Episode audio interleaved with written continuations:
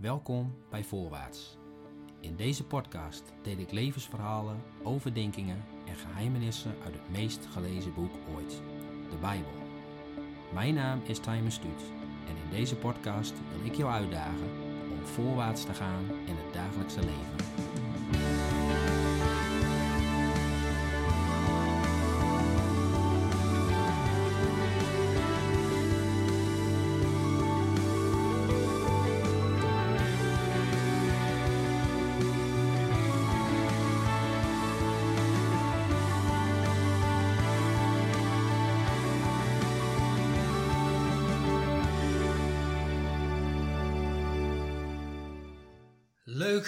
Je weer bent ingeschakeld voor uh, Voorwaarts. In dit geval deel 2 van de serie Israël en de Arabische landen.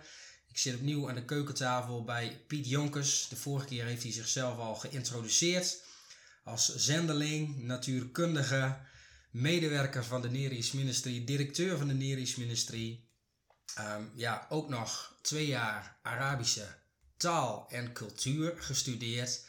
Zie tegenover mij zit iemand die het nodige afweet van het Midden-Oosten. En de vorige keer hebben we naar zijn levensverhaal geluisterd, maar ook al een beetje naar wat is daar de afgelopen weken in Israël gebeurd. En we hebben toen al aangekondigd dat we in dit tweede deel willen gaan kijken en het willen gaan hebben over Gods grotere plan.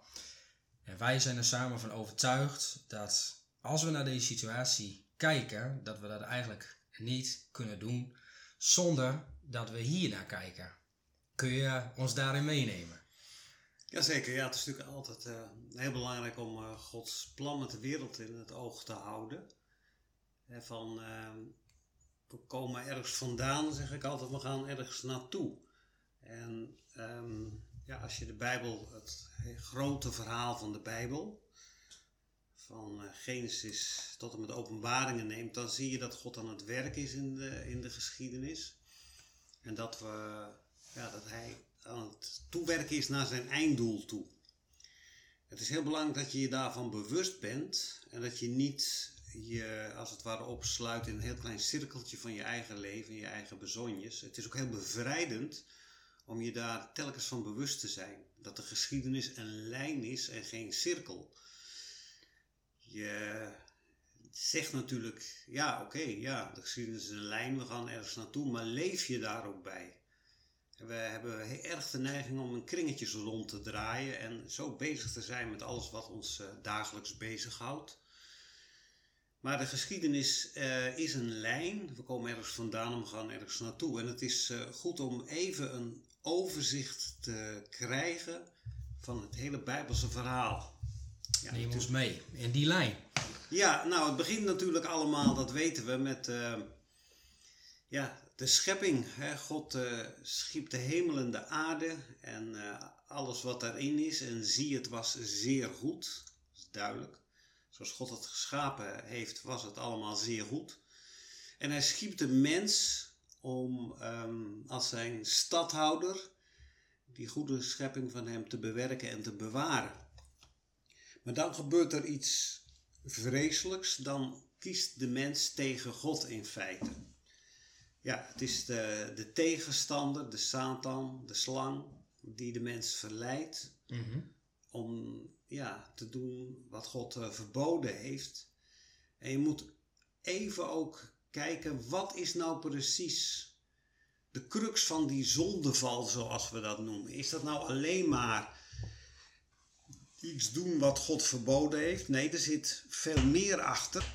En wat gebruikt de Satan, wat gebruikt de slang als argument tegen Eva om toch te eten van uh, de, de, de boom van uh, de vrucht van de boom van de kennis van goed en kwaad.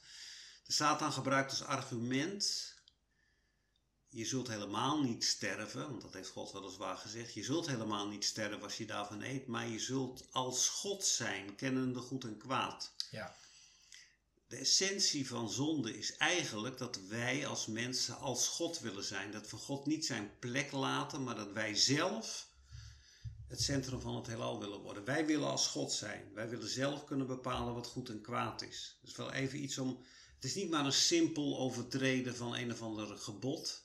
Wat erachter zit is dat wij als mensen hoogmoedig zijn en ernaar streven om ja, als God te worden als het ware.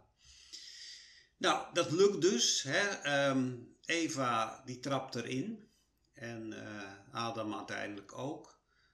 Ehm, nou, door die keuze komen de dood en het verderf in de wereld. Het lijden, dat is niet wat God oorspronkelijk wilde, maar doordat de mens zondigt, komt dat uh, in de wereld.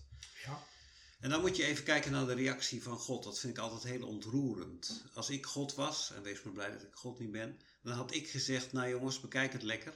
Van, ik eh, heb dit prachtig geschapen en nou maken jullie alles kapot. Gewoon doordat je je eigen zin doordramt. Gewoon door je hoogmoed.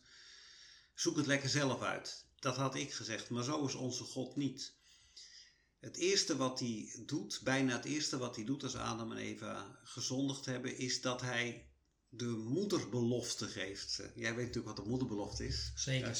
Ja. Genesis 3, vers 15, toch? Ja, ja, ja. ja. Van, God zegt tegen de slang: Ik zal vijandschap zetten tussen uw zaad en haar zaad. En uh, ja, dat zal jou de kop vermorzelen, Satan. En jij zult uh, hen de hielen vermorzelen. Je zult hen heel veel pijn toebrengen. Maar jouw kop zal vermorzeld worden.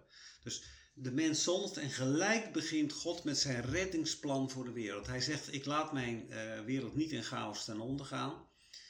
En ik ga beginnen met een reddingsplan. Nou, ik vind dat uh, heel ontroerend dat God zo uh, barmhartig is dat hij ons niet van voor zijn aangezicht wegdoet, zoals je dat dan zegt, maar dat hij met ons aan de slag wil gaan. Begaan. Ja, ja. Um, dan, ja, dat reddingsplan, dat grootste reddingsplan uit de geschiedenis, dat begint eigenlijk met de roeping van één man, Abraham. En uit, dat, uh, uit die ene man komt dan een volk voort, Israël dat het kanaal zal worden waardoor God uh, de wereld wil zegenen en waardoorheen uh, hij zijn verlossing naar de wereld brengt. Ja, Israël, het volk dat voortgekomen is uit Abraham, Isaac, Jacob, ja. Dat is, uh, ik zei het kanaal van zegen. Eigenlijk is alles wat we aan openbaring en verlossing van God ontvangen hebben, dat is via het Joodse volk gekomen alle Bijbelschrijvers waren Joden. Ja, men heeft altijd gezegd van uh, Lucas was misschien geen Jood, maar tegenwoordig zijn er ook steeds meer mensen die zeggen, nou misschien had hij toch ook wel een Joodse achtergrond. Maar in elk geval, alle Bijbelschrijvers waren Joden, de profeten waren Joden, de apostelen, inclusief Paulus, waren Joden. En de Heer Jezus zelf was een Jood die de gebedskwasten aan zijn kleed droeg, die iedere Sabbat trouw naar de synagoge ging. Uh, we hebben dus alle openbaring via het Joodse volk ontvangen. En we hebben ook de verlossing, Jezus, via het Joodse volk ontvangen. Ja. Ja, en als je verder kijkt, God is de wereld altijd uh, blijven zegenen via het Joodse volk. Er is geen volk uh, op aarde dat meer uh, voor de wereld betekend heeft als het Joodse volk. 20% van de Nobelprijswinnaars is Jood, terwijl het Joodse volk maar 0,2% van de wereldbevolking uitmaakt. Hè. 20% van de vooruitgang op het gebied van gezondheidszorg, geneeskunde, uh, natuurwetenschappen, economie krijgen wij via het Joodse volk. En ook nu ja, zelfs op geestelijk gebied. Hè, van, wij kunnen als christenen ook veel leren van het Joodse volk. De hele Bijbel, inclusief het Nieuwe Testament, is een door en door Joods boek, geschreven door Joodse mensen in een Joodse context, die Joodse achtergrond hebben. En als wij dat gaan lezen met een ja, modern westerse bril, dan loop je het gevaar dat je bepaalde essentiële zaken uit het oog verliest. En daarom is het ook heel goed om ook kennis te nemen van, uh, nou ja, wat uh, Joodse geleerden uh, schrijven. Kun je dat toelichten? Want ik kan me voorstellen dat iemand nu denkt van uh, modern westerse bril. is er dan ook een andere bril? We hebben toevallig beide een bril op. Maar... Ja. ja, nou ja, een voorbeeldje wat ik uh, vaak gebruik. Kijk, je hebt altijd een bepaald denkraam waardoorheen je de wereld beziet. Um, de Bijbel is in, in het westerse denken uh, heel vaak gelezen met een heel Griekse achtergrond. En één voorbeeldje is dat het Griekse denken uh, deelt de wereld in twee sferen op. Een materiële sfeer en een geestelijke sfeer. En mm -hmm. dan zeggen we van het materiële is onbelangrijk. Het gaat om het geestelijke. En dan ga je dat tegen elkaar uitspelen. En dan trek je als het ware de Bijbelse boodschap los van jouw dagelijks leven. Dan heb je enorm de neiging om je te gaan opsluiten in een soort geestelijke wereld waar het om geestelijke zaken gaat. En apart daarvan heb je dus ja, je echte leven, als het ware je leven van alle dag. En als je dus Vanuit, dat zijn twee aparte dingen dan ineens. Dat zijn heel aparte dingen, ja. ja. Zo wordt het neergezet dan. Zo wordt het neergezet. En uh, ja, de wereld ziet dat ook wel aan ons zo af en toe. Want je hoort wel eens de kritiek. Ja, zondag in de kerk, heel vroom zijn, maar dan door de week mensen oplichten en bedriegen. Ja. Dat is dan een voorbeeld. Maar klaarblijkelijk is wat je dan zondag in die kerk beleefd en gehoord hebt dat heeft dan klaarblijkelijk voor jou dan toch weinig te maken met of jij, als jij uh, bijvoorbeeld in handel zit, of je dan mensen een loe mag draaien. Van, uh, hè? Uh, dus wij koppelen dan in feite het geestelijke leven los van het materiële leven. Nou, het Joodse denken is heel duidelijk. Er is maar één sfeer. Er zijn geen twee sferen. Hè? God heeft alles geschapen. God zit overal in. God zit overal achter. Er zijn geestelijke dingen en er zijn materiële dingen. Maar het is helemaal niet zo dat het materiële in principe uh, uh, fout is en het geestelijke goed. Er is heel veel kwaad in de geestelijke wereld en er zijn heel veel goede in de materiële wereld. Ja, Voor de Jood is alles ja, is één sfeer en die sfeer die, uh, ja, die staat onder de macht van de eeuwige. Dat is een klein voorbeeldje dat je zegt van wij kunnen best leren van het Joodse volk als we dat allemaal uit elkaar gaan trekken en uh, ja, ons dagelijks leven te veel gaan lostrekken van uh, wat we dan geestelijke dingen noemen. Uh, ja, als je werkelijk als volgeling van Jezus leeft, heeft dat ook consequenties voor wat je inderdaad. En dan heb ik het niet over dat je moet evangeliseren, want dat willen we dan allemaal wel. Maar dat betekent ook als jij handelaar bent, dan heb jij een bepaalde opdracht om als volgeling van Jezus eerlijk te zijn. Het speelt eigenlijk dan overal door je hele leven heen. Ja. Dan zeg ik niet dat iedereen dat, dat lostrekt, uit elkaar trekt. Maar we hebben wel die neiging, omdat we een soort basisdenken hebben die toch vanuit het Griekse denken komt. De geestelijke en de materiële wereld. Ja, wat niet helpt is dat Paulus in zijn brieven vaak taal gebruikt eh, die uit het Griekse denken komen, maar heel erg uh, ja, Joods denkt daarin. Hè? Zoek dan de dingen die boven zijn. Zoek dan niet de dingen die beneden zijn. Oh, dan denk je, oh ja, ja, ja, dat is, uh, ja, oké, okay, die heeft ja, dus het gaat om geestelijke dingen. Ja, het gaat om geestelijke dingen. Ja. Maar als hij dan benoemt van de dingen die beneden zijn, dan zijn het allerlei dingen zoals afgunst, uh, weet je wel, allerlei dingen die, die met jouw leven te maken hebben. De dingen ja. die beneden zijn, dat zijn jouw kwade neigingen. Dat is niet uh, de fiets waar je op zit, als het ware. Dat is niet de dingen die beneden zijn. Nee, precies. Het, hij, benoemt die dingen die beneden zijn, ja, uh, als dingen die slecht zijn, die, de, slechtigheid in jou, de, uh, de, dingen die jou aftrekken van God. En de, de, dingen die boven zijn, ja, dat zijn de dingen. Het Joodse denken is ook in feite dat, dat je vanuit de hemel die dingen naar beneden haalt. Dat het, dat, dat het hemelse jou beïnvloedt in wie, jou, in wie je bent. Mm-hmm. En als je dus bijvoorbeeld onze vader uh, neemt, dan zie je dat Joodse denken ook terug. Onze vader die in de hemelen zijt, uw naam wordt geheiligd. Daar begint het, hè. Uh, focus op God, uw koninkrijk komen. Uw wil geschieden, gelijk in de hemel als ook op de aarde. Oftewel, dingen die boven zijn, dat is waar je naar moet streven en dat moet naar de aarde komen. Wij moeten dat uitleven wat in de hemel is. Ja. Uw wil geschieden, gelijk in de hemel als ook op de aarde. Oftewel, wat boven is, dat moeten wij. Ja, wij kunnen dat niet in eigen kracht, maar dat is het idee dat dat naar beneden gehaald wordt en dat dat hemelse ja, zich uitstrekt over uh, ja, waar wij zijn en, en, en wat wij doen, ook in het dagelijks leven, ook in, in het materiële leven. Ja. Nou goed, ik wil verder niet he helemaal in detail hierop ingaan, maar het is even een, ideetje nog steeds kan dus het Joodse volk ons helpen en tot zegen zijn, los van alle dingen die ze voor de mensheid doen via geneesmiddelen, via, nou noem het allemaal maar op. Uh, ook, ook, zelfs op geestelijke zaken. We hebben een soort arrogantie gekregen uh, als, als christenen. Dat wij het weten en het Joodse volk nog een soort dom is. En van ze hebben het allemaal niet door. Waarom accepteren ze Jezus niet? Ze zijn hard, ze zijn dom. Dus wij kunnen niks van hen leren. Maar het is wel het volk waar God al ja, 4000 jaar mee omgaat als je vanaf Abraham rekent. Ze hebben heel veel ja, ervaring in ja, de omgang met God. En nogmaals, ja, de Bijbel is door en door Joods, door Joden geschreven enzovoort. Nou, dus dat is een voorbeeld waarin je ziet dat ook Israël, ook voor ons nu, als we die hoogmoed maar een beetje laten varen, uh, tot zegen kunnen zijn. Ik weet overigens niet of het waar is, misschien weet een van de luisteraars dat. Ik vind wel een mooi voorbeeld. Er wordt beweerd dat de statenvertalers, dus de mensen die de Statenbijbel vertaald hebben, mm in die tijd dat ze dus uh, die Bijbel vertaalden, wel bij rabbijnen te raden gingen over wat nou bepaalde uitdrukkingen in het Oude Testament betekenen. Dan zie je dus dat onze statenvertalers, goed, uh, of het echt waar is weet ik niet, maar ik heb dat wel eens gehoord, niet die hoogmoed hadden van, oh ja, wij weten het beter dan de Joden, maar dan zeiden, oh ja, de Joden die, die gaan al eeuwenlang om met, met die Torah en met die... Uh, ja, met het Oude Testament als het ware. En dan laten we eens horen wat, hoe zij dat zien, deze uh, uitdrukkingen. Zo vind ik een mooi voorbeeldje. Ja, ja zeker.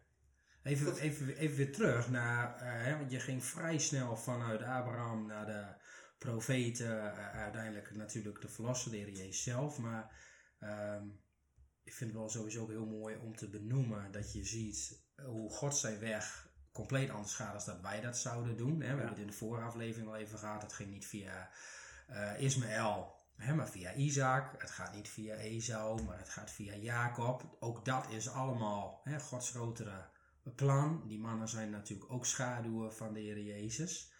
Um, maar dan, dan komen er ook verbonden om de hoek. Um, die verbonden zijn in Israël gegeven. Wat zou je daarover kunnen zeggen. Want die vallen natuurlijk ook onder dat plan van God. Ja, um, God sluit zijn verbond uh, inderdaad met Israël, de verbonden. Uh, hunner zijn de verbonden, zegt Paulus overigens. Ja, Romeinen 9. Ja, exact. En hij zegt niet hunnen waren de verbonden, hunner zijn, dus nog steeds.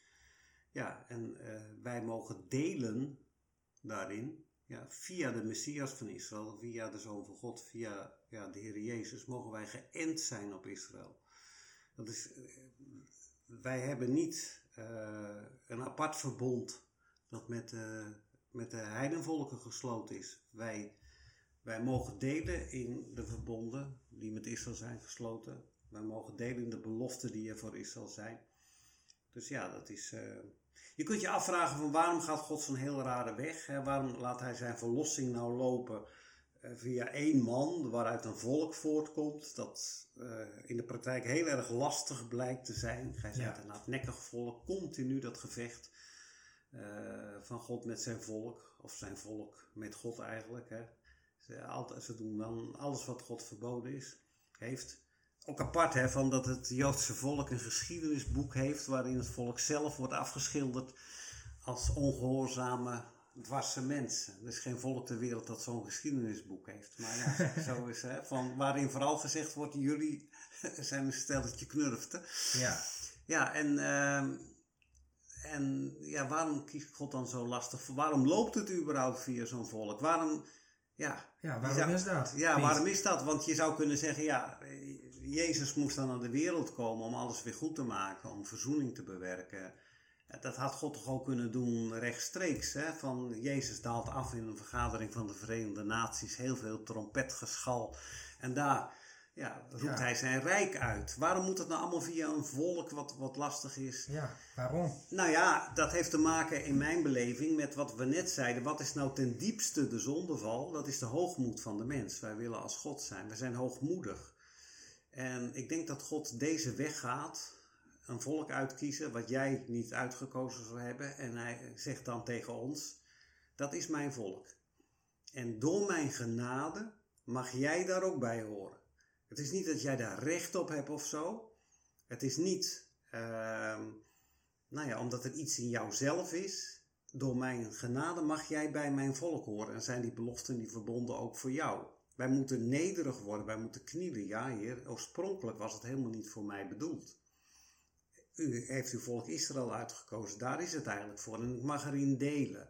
Ik mag mede-erfgenaam worden. Ja. Niet erfgenaam alleen, nee, mede-erfgenaam.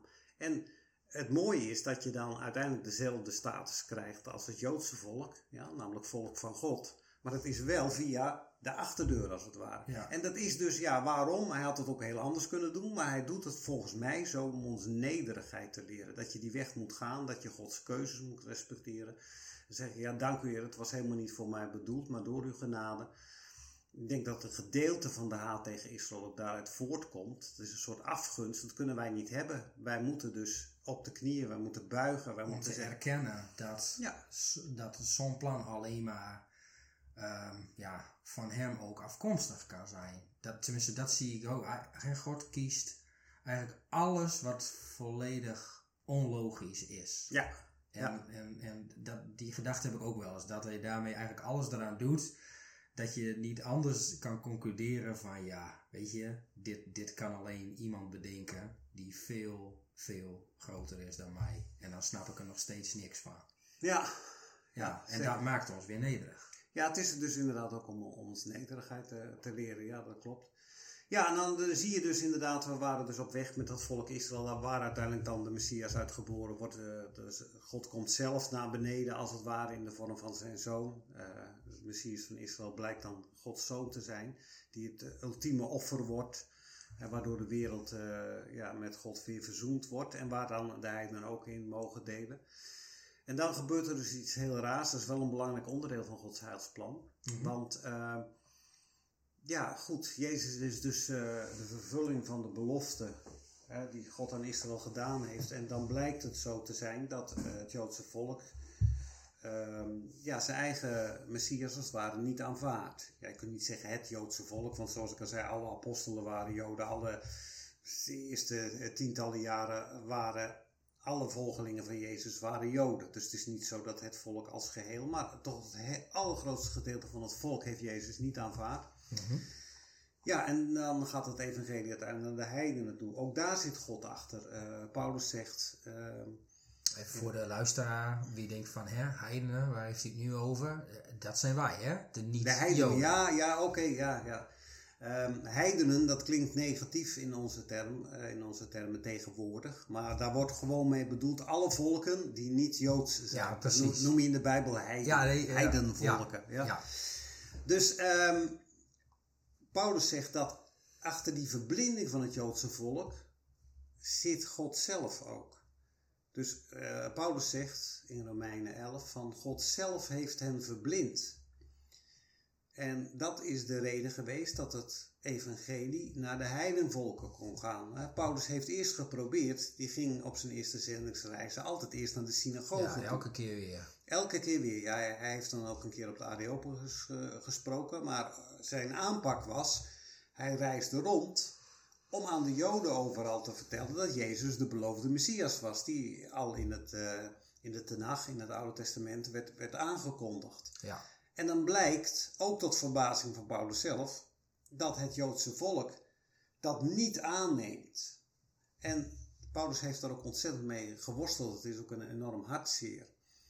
En als je zo die brieven van Paulus volgt, dan zie je dat hij op een gegeven moment dus door begint te krijgen. Ja, ook dit is Gods plan. Het Joodse volk wordt verblind en daardoor gaat het evangelie naar de heidenvolken.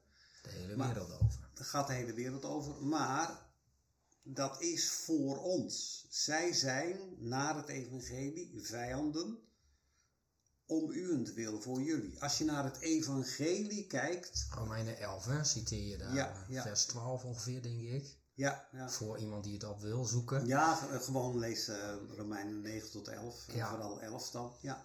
Dus ze zijn, als je naar het evangelie kijkt, dan zou je zeggen ze zijn vijanden. Er staat niet van ze zijn vijanden, maar als je naar het evangelie kijkt, zijn het vijanden.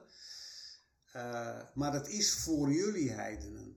Dit volk is verblind dat het evangelie naar jullie kon komen. Uh, ze zijn uh, naar het evangelie vijanden om het wil, maar, naar ja, de verkiezing, naar de, uh, zijn ze dus ja, geliefden om der vaderen wil. Dat is omdat God dat beloofd heeft aan de voorvaderen. God is trouw. Dus wat het volk ook doet, het blijft zijn volk en dat, dat verandert niet. Ja, het, trouwens, je vindt dit aan het eind van hoofdstuk 11, denk ik mij. Ja. Maar wat, ja, omdat je ook zegt inderdaad, het, vijanden van het evangelie, ik weet dat dat ook wel eens verkeerd vertaald exact. is inderdaad. En daar word je ook weer een bepaalde hoek mee gestuurd. Absoluut, ja, dat heeft ja. vervangingstheologie. Ja, ja, ja, daar komen we wellicht zo nog nou, op. daar komen we inderdaad zo op. Dus uh, het evangelie gaat dus naar, uh, nou ja, naar de heidenvolken als het ware. Uh, maar daar moest het in feite niet bij blijven. De bedoeling was, Gods plan was, dat als het evangelie bij de heidenvolken was, dat er een soort opwekking zou ontstaan onder de volken. Ja. Uh, de, de, de, heidenvolken in de Bijbel, dat zijn vaak, uh, er staan ook wel heel positieve verhalen over heidenvolken in hoor. Het verhaal van Jona, noem maar, maar op.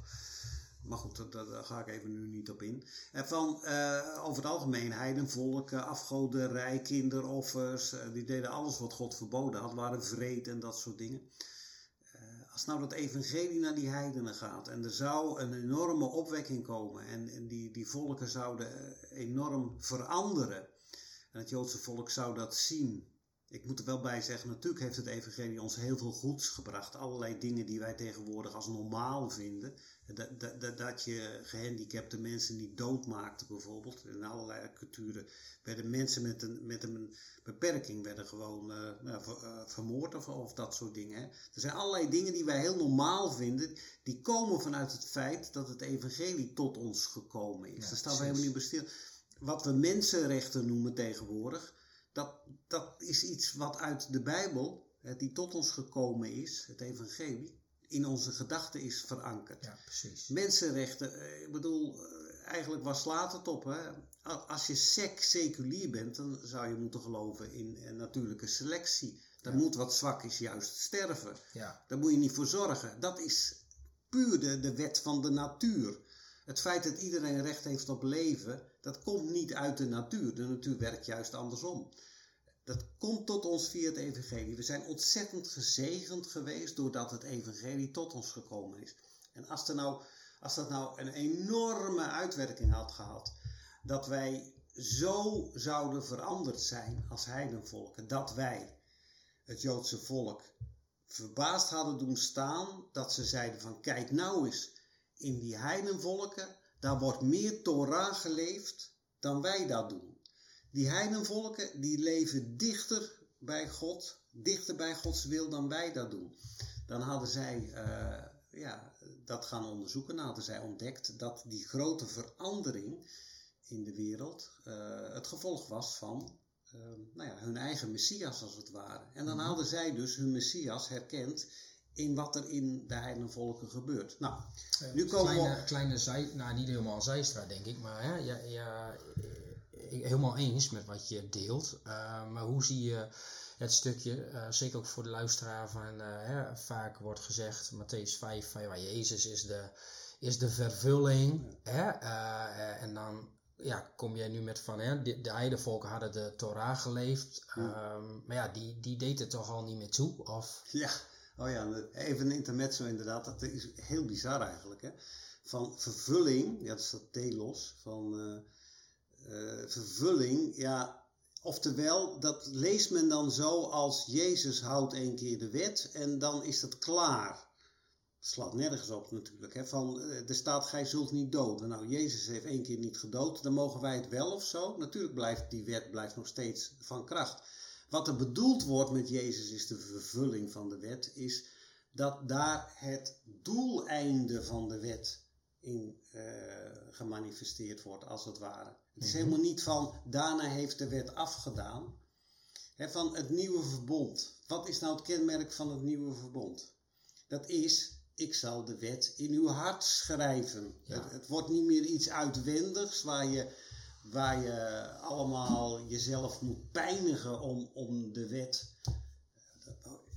het is allemaal veel te ingewikkeld, want wet is ook alweer zo'n rare vertaling. Het is geen wetboek van strafrecht. Je kunt wet, Torah, beter vertalen met wijzing, onderwijzingen, richting aanwijzen. Het is helemaal het is geen wet. heel moois. Het is iets heel moois. Het is juist Waarom zou je anders willen leven dan de, wat God voorschrijft? Ah, in de vorige uh, afleveringen hadden we het over hoe belangrijk het leven is. Nou, daar, daar heb je Torah eigenlijk voor nodig. Ja, Torah is dus niet iets wat alleen maar voor het Joodse volk was en dan komt Jezus en dan stopt dat. Nee, Jezus is juist de ultieme ja, uitwerking van wat de wet is. En, het vlees geworden woord. Het vlees geworden woord, het vlees geworden Torah. Ja, hij is de Torah. Ja. Nou, en dat nieuwe verbond, ja, een kenmerk van het nieuwe verbond is juist dat die Torah, die wet van God, uh, die, die, die, uh, die wijzoen, dat dat in ons hart geschreven wordt. Mhm. Dat het niet meer uitwendig is, maar dat het echt van binnenuit in ons opborrelt. Nou, dat is dus in feite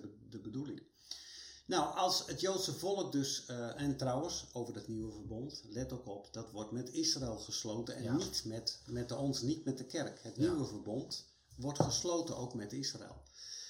Nou, dus als Israël dat gezien zou hebben, dan hadden ze dus hun eigen Messias herkend in eh, hoe de heidenvolk, hoe wij zouden zijn gaan leven. En dat is in de eh, loop van de geschiedenis helemaal niet gebeurd. Integendeel, we hebben het helemaal omgedraaid. In plaats van dat wij helemaal uh, zo veranderd zouden zijn, hè, dat we de wet zouden gaan uitleven op een manier die herkenbaar is voor Israël.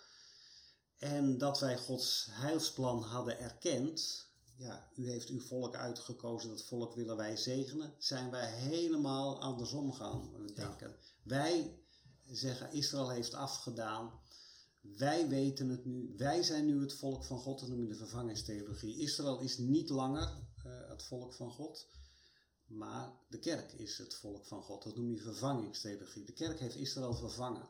Het is een volstrekt onbijbels uh, idee. Maar het leeft nog heel uh, erg. Bijvoorbeeld als ik hoor van de dingen van, uh, ja, de Joden zijn wel Gods volk, maar ze moeten wel Jezus aannemen.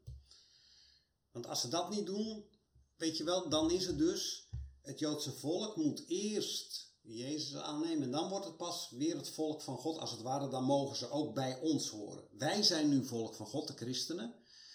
Maar als de Joden Jezus aannemen, dan mogen ze er ook bij horen. Dan zijn ze ook volk van God. Nee, Israël blijft Gods volk. Dat verandert niet. Het is niet zo dat als Israël zondigt, dat dan stoppen Gods volk te zijn. Want het is Gods keuze en God is trouw, die verandert nooit. Het is andersom. Wij mogen bij Israël horen. Wij mogen geënt zijn op Israël. Ze zijn nu verblind. Daar zit God achter. Het is natuurlijk ook gedeeltelijk vanwege de hardigheid des harten, zoals dat gezegd. Zeker. Het is natuurlijk ook dat het een dwarsvolk is, in zekere zin. Maar je moet die twee dingen niet tegen elkaar uitspelen. Aan de ene kant is het feit dat Israël zijn eigen Messias niet heeft uh, aanvaard. Dat is vanwege nou ja, dat er ook veel dwarsigheid in zit. Maar tegelijkertijd is het ook iets wat God actief bewerkt heeft. En dan gaan we weer, Grieks denken, Joods denken. Wij zeggen, wat is het nou? Is het nou het volk zelf dat die keuze maakt tegen, tegen zijn eigen Messias? Of is het God die dat bewerkt? Wij, Voor ons kan dat niet samen. Ja, nou, in, in het Joods denken kan dat wel. God is veel groter dan onze houkjes en vakjes. Dus het is tegelijkertijd waar. Nou, wat voor ons belangrijk is als heidenen, als uh, gelovigen uit de heidenen, dat is het aspect dat God zelf achter de verblinding van Israël zit. Het is niet onze taak om, om naar Israël te gaan wijzen. Ja, jullie zijn altijd een hardnekkig volk geweest en jullie hebben je eigen Messias niet aanvaard. Dat is helemaal niet aan ons. dat is iets tussen God en zijn volk. Voor ons is het belangrijk dat God zelf zijn volk verblindt en dat daardoor wij het evangelie hebben mogen ontvangen. Dat daardoor wij in Gods verbonden mogen delen. Dat daardoor de verlossing ook tot ons gekomen is. Wij hadden Israël jaloers moeten maken. Wij hadden haar moeten omarmen. We hadden moeten zeggen van, ja, jullie zijn Gods volk. Jullie hebben daar enorm voor moeten lijden. ja, maar dat is op zijn minst kunnen bedanken ook. Eh, bedanken, ja, inderdaad. ja, absoluut. En, en alle leed dat over hen heen gekomen is, daar zullen we het nog over hebben. Want omdat Israël Gods kanaal van zegen is, komen er allerlei satanische duivelse machten die dat volk, die dat kanaal van zegen weg willen hebben. Ja. En daardoor heeft het Joodse volk vreselijk geleden in de geschiedenis. En helaas zijn wij, christenen, daar ook heel vaak debet aan geweest. In plaats van dat wij, ja, inderdaad hem bedanken, God bedanken, van dank u wel dat u zelfs uw eerstgeboren zoon in zekere zin voor ons geofferd hebt. Hè? Ergens wordt Israël geofferd voor ons. Het wordt blind gehouden, opdat het evangelie Ja. ons kon bereiken. Ja, je noemt de woorden eerstgeboren zoon, maar zo Ja. worden ze ook letterlijk genoemd. Exact, ja, zeker. Ja. Ja. Ja. Dus dat is ook wel heel interessant. Ik ga er maar nou niet over uitweiden. Er is een heel, heel, ehm, heel interessant verband tussen Jezus als enige geboren zoon van God en Israël als eerstgeboren zoon van God. Ja. Ook weer zoiets kan eigenlijk niet tegelijk zijn. Hè? Als God, Jezus Gods enige geboren zoon is, Ja, dan kan er geen een andere zijn. nee, maar toch noemt toch God zelf Ja. Israël mijn eerstgeboren zoon. hè? Ja. Ja. Dat is weer dat denken in, in, in Ja, past, niet, past niet in ons eh, kamertje, dus Ja. het kan niet. Maar het is wel tegelijkertijd Precies. waar. Ja. Ja. En je ziet heel veel ja, dingen. eh, Jezus is natuurlijk, ja, laten we zeggen, ja, de ultieme representant van het Joodse volk. Ja. Eh, alles wat Israël niet eh, kon, dat kon Jezus wel. Hij is dus in die zin de vervulling, het doeleinde. Zo heeft God het bedoeld van wat, waar Israël voor bedoeld was. Ja, en dan wordt er vaak gezegd van ja, dus het volk, dat doet er dan verder niet meer toe, want hij is inderdaad die belofte Ja.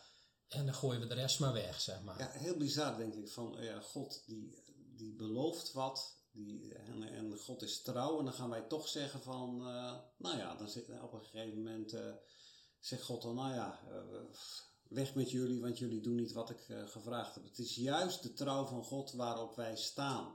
Als God Israël zou kunnen verwerpen, dan hebben wij, geen wij ook een probleem. meer. Hebben wij geen hoop meer. Nee. Want als je het aantal vreedheden en, en dingen die in de loop van de geschiedenis gebeurd eh, zijn, dan hebben christenen eigenlijk nog een veel slechtere reputatie dan het Joodse volk. Dan zouden wij gelijk door God worden verworpen. Maar God is trouw en hij blijft altijd trouw aan zijn volk.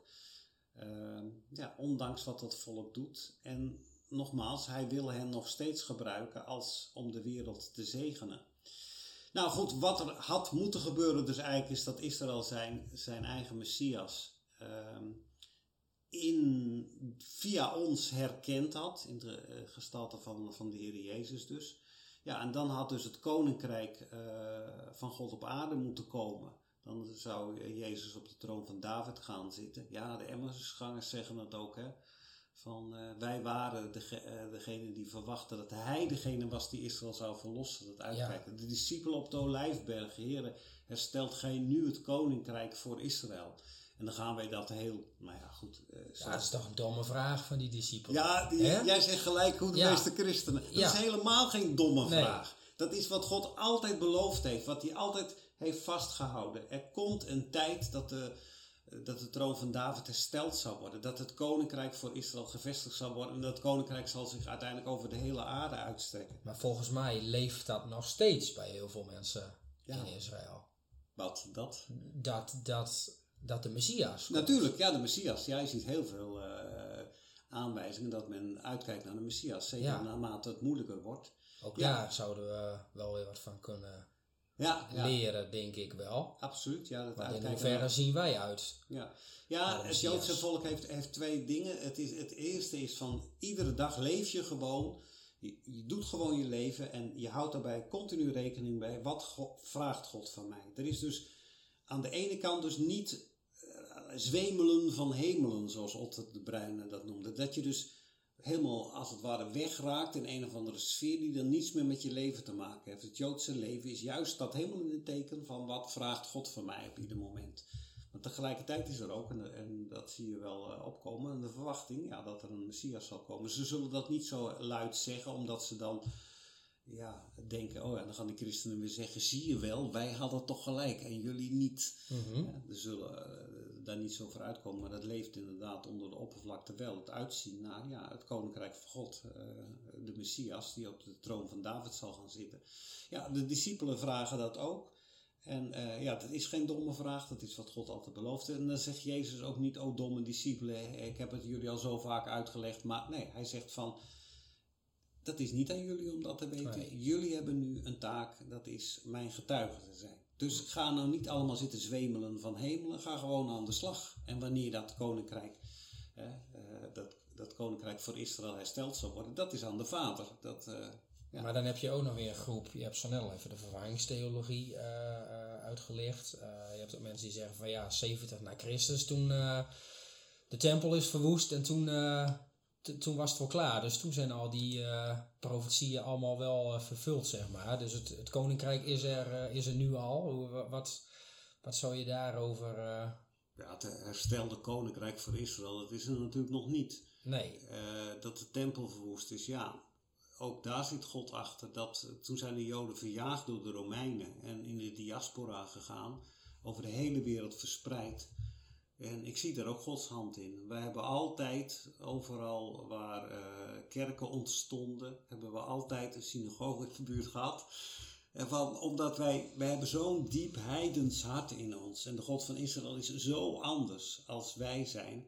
Dat God zelfs daarin, die verstrooiing van het Joodse volk, heeft ons als het ware een soort een soort, een soort onkruidbestrijdingsmiddel tegen onze heidense neigingen. Er was altijd een volk bij ons in de buurt dat je zei van, nou ja, wie is die God nou? van, die, die zo anders is. God stuurde zijn volk ja, tussen, tussen die ontkiemende kerken als het ware, ja, om ons bij de les te houden als het ware. als, als, je hebt heel snel dat, dat het volgen van Jezus en, en, en christen zijn en zo, dat er zoveel heidense elementen binnenkomen. En dan stuurt God zijn, hij verstrooit zijn volk, opdat wij continu als het ware ons kunnen eiken. Hij zitten we nogal op het goede pad.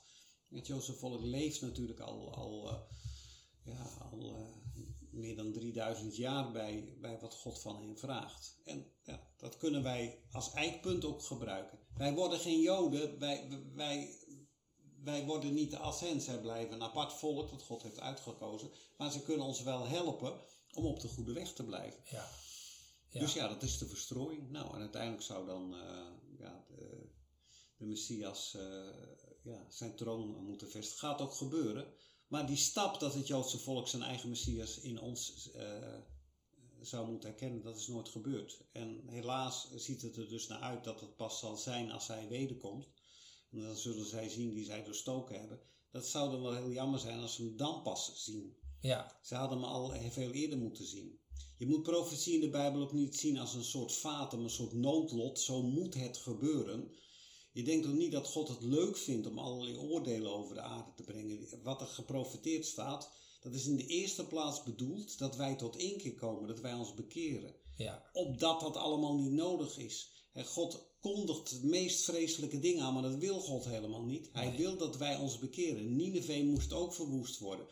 En het gebeurde niet, omdat het volk zich bekeerde. Onze God is geen fatum, is geen noodlot, is niet iemand die het fijn vindt om mensen te straffen, om oordelen over de aarde te brengen. Hij wil juist bekeer je nou alsjeblieft. Hè, van ik wil dit niet, maar ja, als jullie doorgaan of volharden in, in, in, je slechtheid, in je eigen wijzigheid, in je hoogmoed, dan moet het helaas komen. En zo zie je ook, hè, dat vragen mensen dan, ja, het Joodse volk had zijn eigen Messias moeten herkennen uh, in de heidenen. Maar er staat toch, zij zullen zien die zij doorstoken hebben als hij terugkomt. Mhm. Ja, dan zeg ik, ja, dan hebben we de strijd verloren als christenen. God uiteindelijk komt God tot zijn doel. Maar hoe, hoe dat gaat gebeuren, ja, dat hangt er vanaf hoe wij reageren. Ja. Als wij niet uh, het Joodse volk laten zien wie Jezus echt is, dan is, ja, dan is dat een mislukking van onze opdracht, maar daarmee is God niet geblokkeerd. Hè? Dan zullen ze hem zien op het moment dat hij terugkomt. En maar hoe, hoe zouden wij dan hun dat vandaag de dag moeten laten zien? Ja, dat is ook uh, hoe de NEM werkt, de News Ministry. Uh, wij sturen diaconale vrijwilligers uit. En uh, ja, wij willen dus heel graag dat die dienen op die werkplekken op een manier die opvalt. we zoeken dus ook speciale vrijwilligers die niet alleen maar een leuke ervaring willen hebben in het Midden-Oosten, maar mensen die echt kunnen incasseren, die kunnen ja, nederig kunnen zijn die veel kunnen verdragen, dat het opvalt, hé, hey, die mensen zijn anders. En uh, nou, dat er dus een gesprek op gang kan komen. Dus door wat je laat zien. Precies, maar da, ja, daar zeg je al iets heel concreets. Ik heb die uitspraak wel eens gehoord van iemand. Een, Jood zegt, als je gelooft, laat, het- laat het inderdaad maar Ja. zien. Ja. Hè? Maar hè, je noemt nu een voorbeeld van, eh, nou, jullie hebben natuurlijk geen eh, 10.000 veldwerkers in het Midden-Oosten zitten. nee, nee. Ehm, christenen, gelovigen eh, wonen wereldwijd. Ik Mhm. geloof dat die opdracht die, die toen stond, staat nog steeds om hun jaloers te maken. Hoe zouden wij dat dan nu kunnen doen? Nou ja, dus dit voorbeeld eh, van de NEM ga- gaf ik al, maar heel concreet in Nederland. Van ja, eh, doe eens een kaartje door de bus van de rabbijn die nu eh, eh, bedreigd wordt. Eh, laat, laat je solidariteit zien. Eh, laat zien dat je hen eh, eert in hun plek in Gods heilsplan. Eh, dat je, wat je zegt, eh, hen bedankt. Eh, leef, leef met hen mee. Laat zien dat je, eh, dat je met hen meeleidt. En eh, ja, met de huidige toestand is het werkelijk eh, heel bizar dat, dat we dat niet voor elkaar krijgen. Eh, dat, dat we niet solidair kunnen zijn met, met, dat volk dat nu zo vreselijk lijdt. Dat dat al een hele heisa is. Zelfs om een keer een Israëlvlag ergens te laten zien. Ja, dan heb je natuurlijk direct ook die, die andere eh, eh, kanten bij, hè? De, waarbij sommigen nu misschien zullen denken van ja, maar hey, hallo, Palestijnen zijn er ook nog. Eh, ja, Zeker, we, ja. we zoomen deze editie natuurlijk vooral even in Op Gods op. Gods grotere plan. Ja. En daarin ja, heeft Israël nou eenmaal gewoon een grote plek. Hè? Dat, dat neemt niet weg dat het ook goed is eh, om een kaart of een bezoekje te brengen aan de, aan de, aan de Arabische buurman of buurvrouw. Ja, Hè, Ik denk dat dat goed is om te noemen. En nou ja, we hebben in de aflevering 1 wel gehoord, jouw, jouw hart voor zowel Joden als Arabieren. Hm. Hè, ehm, maar we, kunnen, we hebben niet, be- niet onbewust gekozen voor dit als een tweede deel. Omdat we ook vooral moeten kijken naar wat, wat zegt God hierover. zeker. Ja, hè, want daarin, ja, misschien zou iemand nu kunnen denken van ja, mooi, mooi stukje geschiedenis en inderdaad, eh, ja, oké, dus ik heb, eigenlijk heb ik mijn geloof, de Bijbel, mijn verlossing, eh, ja, heb ik dus eigenlijk gewoon eh, aan het Joodse volk te danken. Maar wa- Ja. wat, wat, wat kan hij of zij daar vandaag de dag nog meer mee? Ja, ik, ik weet niet precies waar je het bedoelt. Een van de dingen waar je heel veel mee kunt, is dat je gaat inzien hoe Gods heilsplan werkt. En dat Israël daar een centrale rol in vervult. En dat het nog steeds zo is. Ja, Ik, ik noemde net, Israël is Gods kanaal van zegen. Hij wil de wereld zegenen door het volk Israël heen. Het is het kanaal, het is niet de zegen zelf, maar het kanaal waardoorheen hij de wereld wil zegenen. Mhm. En je ziet dat, dat is, dat was in de vorige aflevering. Ja, het raakt mij echt dat Israël is juist, juist ook bedoeld als zegen voor het Midden-Oosten, voor de Arabische wereld. Dat raakt mij enorm dat, dat men dat niet inziet en Israël maar als vijand blijft beschouwen. Wat kunnen wij ermee met dat grote verhaal? Als je begrijpt hoe God Israël gebruikt heeft en nog steeds gebruikt om de wereld te zegenen, dan ga je heel anders eh, kijken naar wat er allemaal beweerd wordt om, over eh, wat er nu in het Midden-Oosten gebeurt. ja, als je een basishouding hebt van, ho, ho, wacht even, ik zie zoveel haat tegen dat volk, waar komt dat eigenlijk vandaan? Ja, heeft dat niet te maken met het feit dat het juist Gods instrument is in deze wereld? Dus dat is wat je ermee kunt met dat grote verhaal. Dat, dat je altijd dat vasthoudt. Hé, er is hier meer aan de hand van een, een strijd over een of ander klein stukje land. Het is gewoon dat, dat de, de, de, er- geestelijke demonische machten zijn die zich samenballen om dat kanaal van zegen kapot te maken. ja, Het precies. is, het is niet voor niets dat deze aanval van Hamas kwam op het moment dat er bijna een, eh, een verdrag was tussen Israël en Saoedi-Arabië. Saoedi-Arabië, het belangrijkste land in het Midden-Oosten wat, eh, wat de islam betreft. En het feit dat nou tussen Israël en dat land, dat centrale land in het Midden-Oosten, een, een opening komt. Want die Arabische leiders, veel Arabische leiders, beginnen na 75 jaar oorlog en haat ook wel in te zien. Ja, dit brengt ons nergens. Laten we het eens anders bekijken. Hè. Wij kunnen misschien wel heel veel profijt hebben van Israël. Op het moment dat de ogen beginnen open te gaan in de Arabische wereld, ja, niet eh, zozeer op dit moment bij de bevolking, maar wel bij sommige leiders, ja, daar moet de tegenstander natuurlijk gelijk op inspringen. Dat moet kapot, dat mag niet. ja. Dus ja, hou dat voor ogen dat er meer achter dit hele conflict dan een simpel gevecht om een stukje land. Er zit een hele geestelijke dimensie achter. Gods kanaal van zegen, dat mag niet, dat moet weg, dat moet kapot.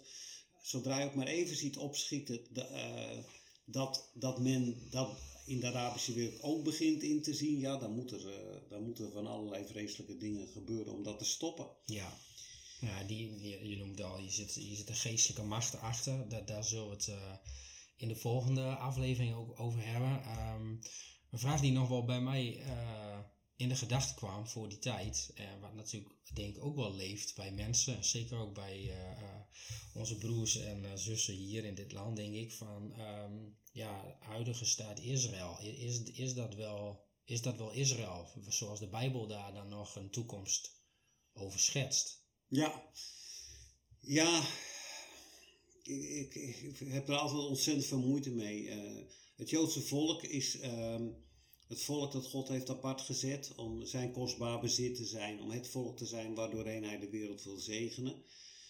En uh, ja, dat volk, dat blijkt op een gegeven moment toch een eigen staat nodig te hebben, omdat overal ter wereld wordt het volk vervolgd. Er is geen veilige plek.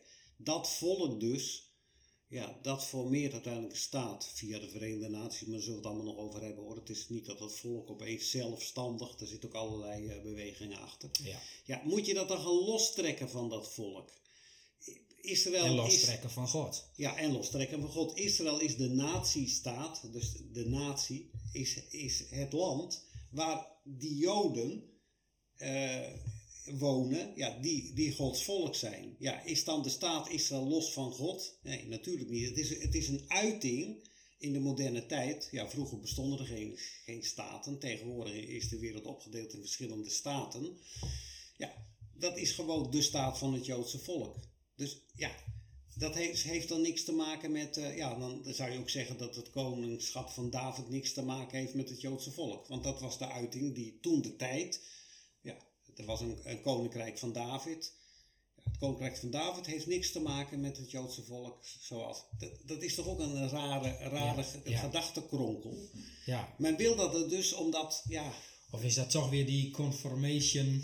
Hè? Dat Bias. Hele, ja, hele moeilijke begrip uit de eerste aflevering. Van, ja, je wil dat gewoon eigenlijk gewoon niet zien. Dus we doen er ook alles aan om uh, Zeker. ervoor te zorgen, nou ja, ja, ja, nee, dat is ook zo. We willen dat absoluut wegredeneren. En dat, dat is een, een poging van, uh, ja, om te zeggen van, ja, uh, je, zoekt naar, naar allerlei mogelijkheden om, om ja, Gods, Gods weg door de geschiedenis uh, ja, weg te redeneren, als het ware. Ja, zelf denk ik ook, ja, als je kijkt hoeveel Joden er um, ja, woonden voordat ze zich daar hebben gevestigd, hoeveel er nu weer wonen. Um, profetieën die in vervulling gaan van hè, het, dorre land, het, de woestijn zal bloeien.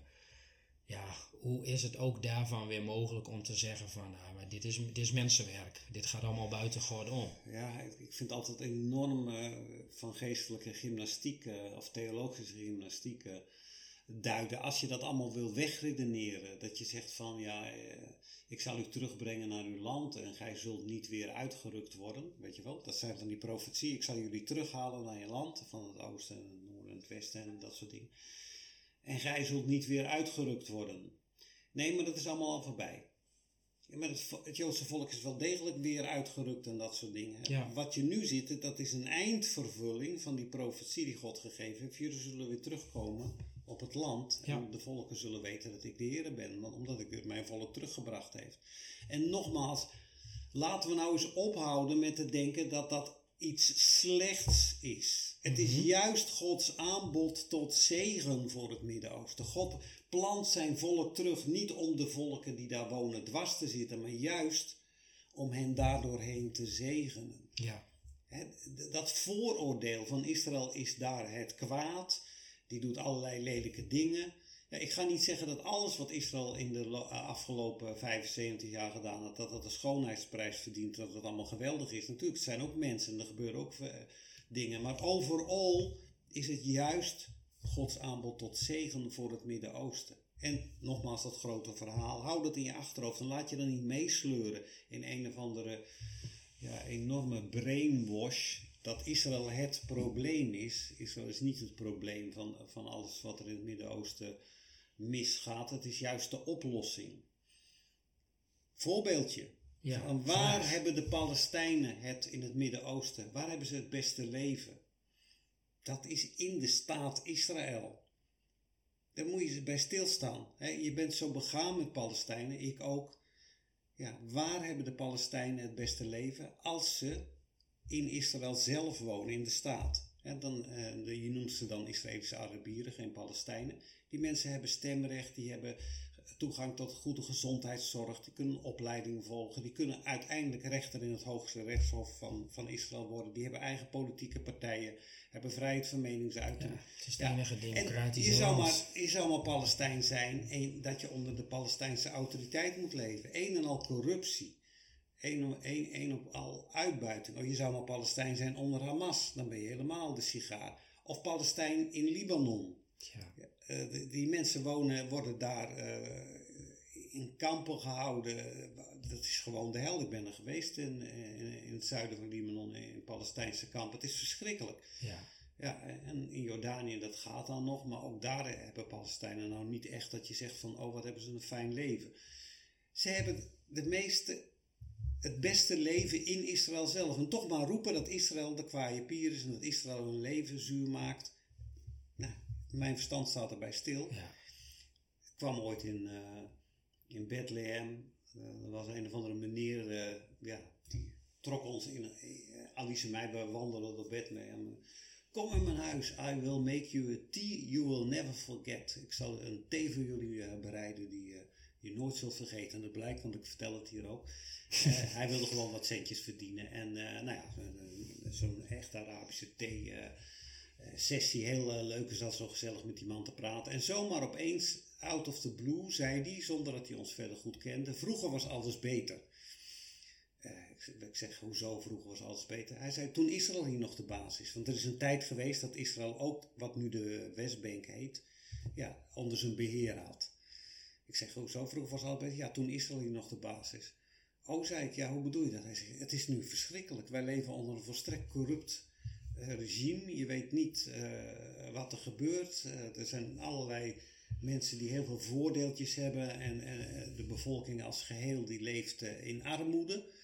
Het is verschrikkelijk. Het was veel beter toen Israël hier nog het bestuur had over Bethlehem. Ja. En toch blijven wij maar gebrainwashed als we zijn. Blijven we geloven dat Israël het probleem is. Omdat je voor deze verhalen, dit is dan één uit je, nou je hebt het zelf meegemaakt. En ja, ik, links en rechts vind ik wel eens iets op het internet.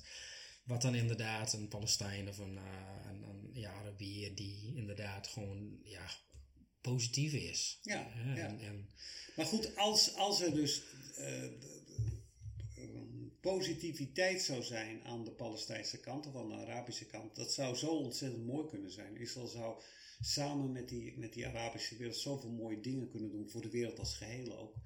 Ja, maar goed, door die, door die, door die haat die erin zit, eh, nou, komt daar heel weinig eh, van terecht. nou, je bent daar al een klein beetje op vooruit gelopen, maar die, eh, die bewaren we Ja, voor, voor deel 3. ja, de vorige keer zijn we ook afgesloten met. hè, de podcast heet niet voor niks. Voorwaarts. Hoe houden we de hoop erin om, eh, om elke dag weer met, eh, met goede moed op te staan? Als je het hebt over Israël als kanaal van zegen, Gods grotere plan. Waar, met welke woorden zou jij willen afsluiten? Ja, met welke woorden zou je willen afsluiten? Ik ken eh, zo. Ja, ik heb natuurlijk in aflevering 1 al een beetje gezegd waar mijn hoop zit. Ik zou niet gelijk nu een one-liner weten. Ik, ik zou wel willen meegeven als afsluiting dan. Ja, kijk door alle ruis die er nu is en alle brainwash heen. En kijk naar het grotere plaatje. Kijk naar de bijbelse achtergrond van het volk Israël. Kijk wat Gods bedoeling ermee is. En laat je niet meesleuren in een hele hoop negativiteit en een hele hoop spindoktering om, om Israël eh, als, de, als het vlees geworden kwaad af te schilderen. Wat er, we zullen het er de volgende keer over hebben, over die geestelijke machten. Ja, Dus laat je niet meesleuren. Hou Gods grote plan voor ogen. Focus je daarop.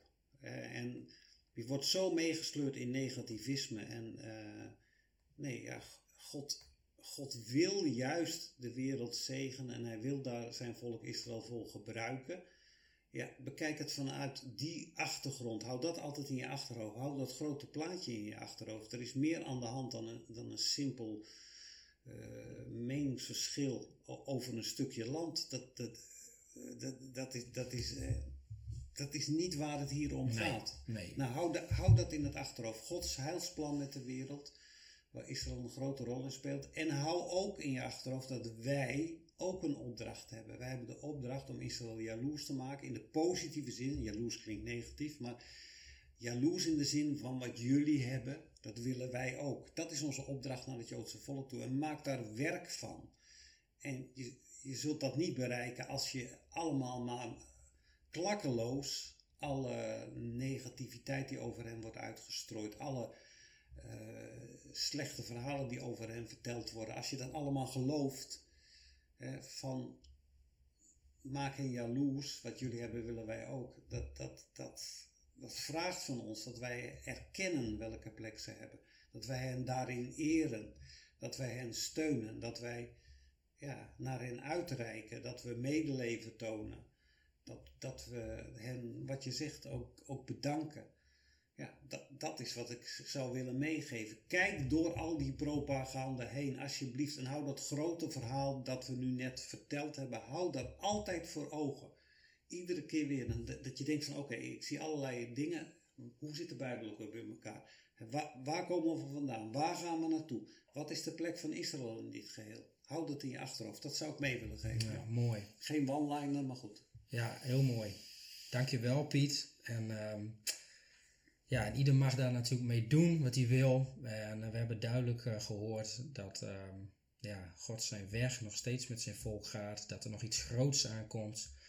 En misschien uh, ja, heeft ook dat stukje wel ehm, aangesproken. We hebben het over eh, bekering gehad.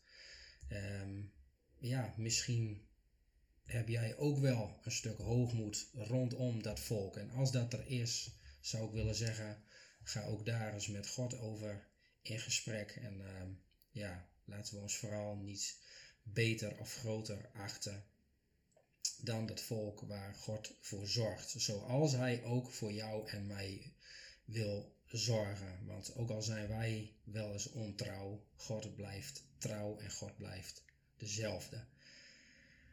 Nou, hoe dit verder gaat, daar uh, gaan we het in uh, deel 3 over hebben. Die geestelijke machten, die geestelijke strijd die er is rondom Israël. En uh, daar zien we weer naar uit. Piet, nogmaals bedankt.